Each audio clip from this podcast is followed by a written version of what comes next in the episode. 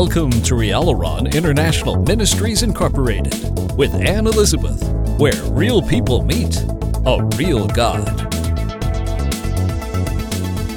Welcome to Rialaron. I'm so glad that you're here today.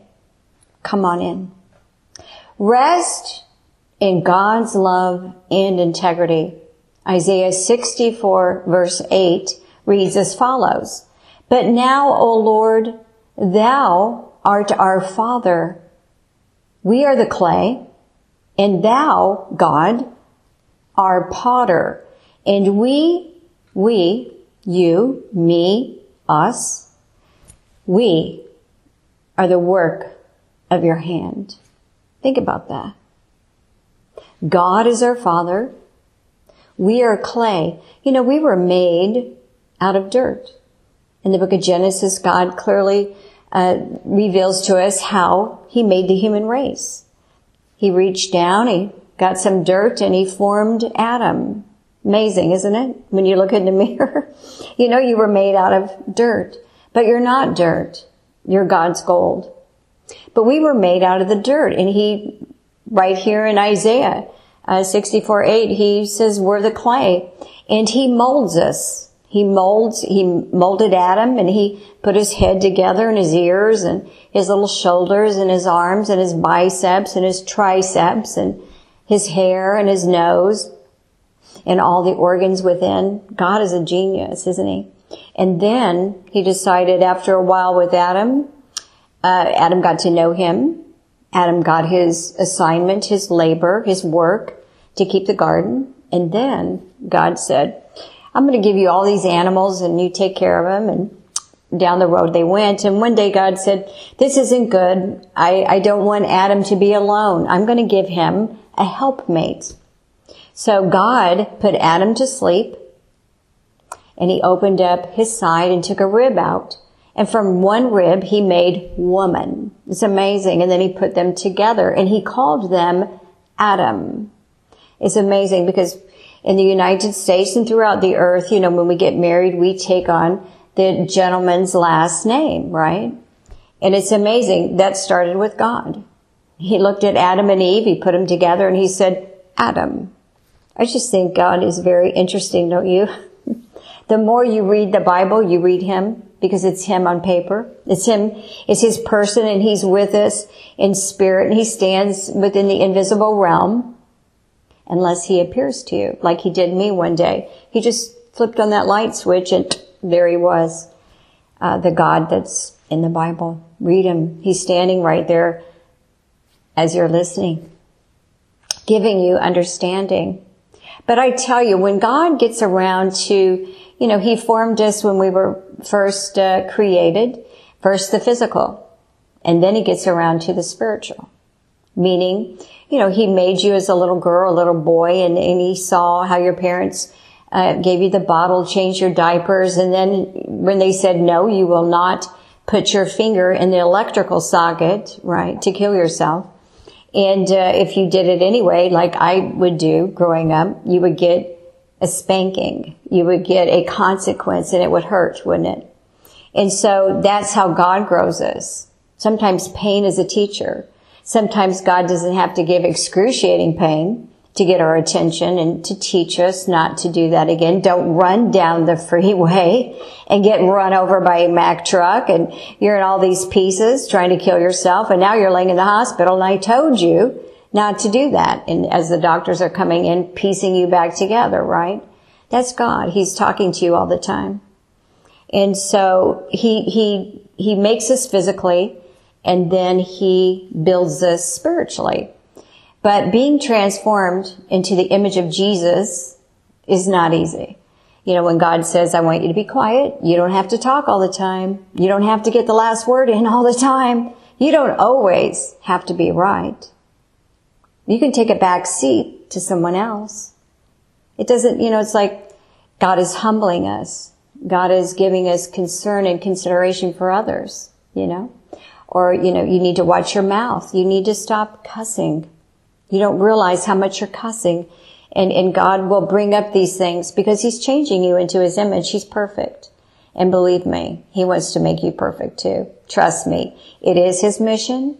He, he took it on years ago and said, let us make man. They were all three talking, the Father, the Son, and the Holy Ghost. Let us make man in our image. And they took it on. They took it on years ago. And there's eight billion of us now on earth. And he takes us on every day to make us into his image. So we have to kind of surrender to God and let him have his way. You know, when somebody runs you off the road, you don't react in, in, in the way that maybe you want to. You bring it down, you know, you bring yourself down. As Apostle Paul said, he said, I beat myself daily, meaning I have self-control and I bring myself underneath what God wants so that in the end, he doesn't have to say, depart from me. You never left iniquity, Paul. You continued in sin and died there. See, so he keeps his life in check and he's, um, he's a great example for us, isn't he, Apostle Paul? But, um, let us, uh, let us decree a couple things here I have written. It's, it's very interesting. Uh, we have to allow God sometimes to kill our flesh so that it is once and for all taken out back and buried, never to be resurrected. Amen. And we, we take on Jesus. We put on Christ as the Bible tells us so. And we take off our nature and what we really would have liked to say or we really would have liked to done. Amen. So decree this with me today. Repeat after me the following. I have made a decision not to live in a hurry. I have decided to fully surrender to God's control over my life. I am not in a hurry for anything. God is in charge and I am safe. I have decided to be content and grateful every day while looking forward to the future, what's ahead. I have decided not to make my own dates on my desires. I am God's daughter. I am God's son.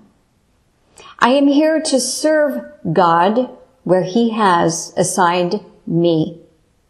I have decided to bloom where I have been planted and to enjoy. I love that word, don't you? Enjoy the garden in which I am growing. I have decided not to long for anything, but to enjoy the now with everything that I have and all that I am. I will not be discouraged. I will not despair I will not worry. I will not be afraid. I will not be intimidated. I will not compromise. I will not strive. I will be content in my Father's perfect love over me. I will rise early in the morning and live each day to its fullest. I will not look behind for I will not see the now or the road ahead. I will laugh at the devil, for he will burn forever.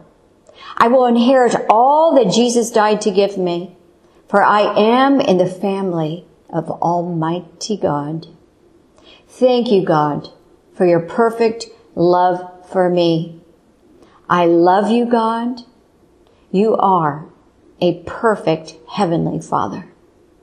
You know, I love decreeing things and I love saying them. They freshen up the atmosphere. They freshen up your mind and they help you to focus on the future and what's it, what is in your life at the present that God wants you to achieve. You know, being in a hurry is not how God wants us to live. Always in a hurry, always in a rush. You know, it reminds me the other morning I Got up early, actually at 4.30 in the morning. I only had slept one hour, which is really not how I do life. But I had to, had to catch a, a ride, a Uber to uh, the rental car agency. because I was going on a trip and wanted a rental car.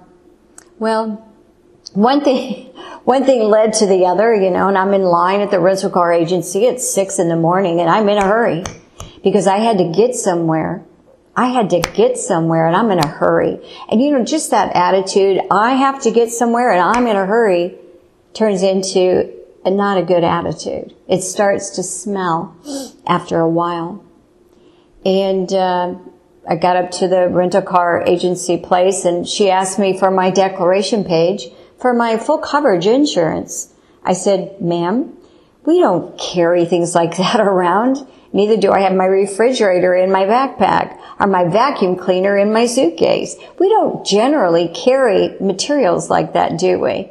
And I could feel myself getting in a hurry and wanting her to scoot by, you know. And uh, she proceeded to tell me that uh, without that piece of paper, that declaration page for my full coverage insurance, I was not able to rent a car. I've never heard of this in my life. Have you? I said, where is that on the website? And I could tell I was getting irritated because I was in a hurry instead of just calming down and walking this thing out. But she shows me a book it's in. I took the book and she wouldn't let me take the book. I turned around and began to speak to everybody in the rental car agency. I couldn't believe myself. I didn't bring myself under. I was going to blow up in front of everyone. And I said, does everyone here know it's 6 a.m do you guys have the declaration page for your car insurance? You won't be able to rent a car here. Oh, and, and, and boy was it, you know, and I could just feel God say, stop, stop. Just like a parent. See, he's the father. He's the potter. I'm the clay. And I said, I stopped. I turned around and said goodbye to her and turned around and most everybody had gone because nobody knew the shady business dealings of this particular rental car. But you know, what do we need to do when we're in a hurry? Where is it in your life where you need to slow down? Aileron International Ministries Incorporated appreciates all of its faithful covenant partners and wishes each and every one of you a beautiful life with Jesus. Please visit Rialaron today at www.rialaron.org.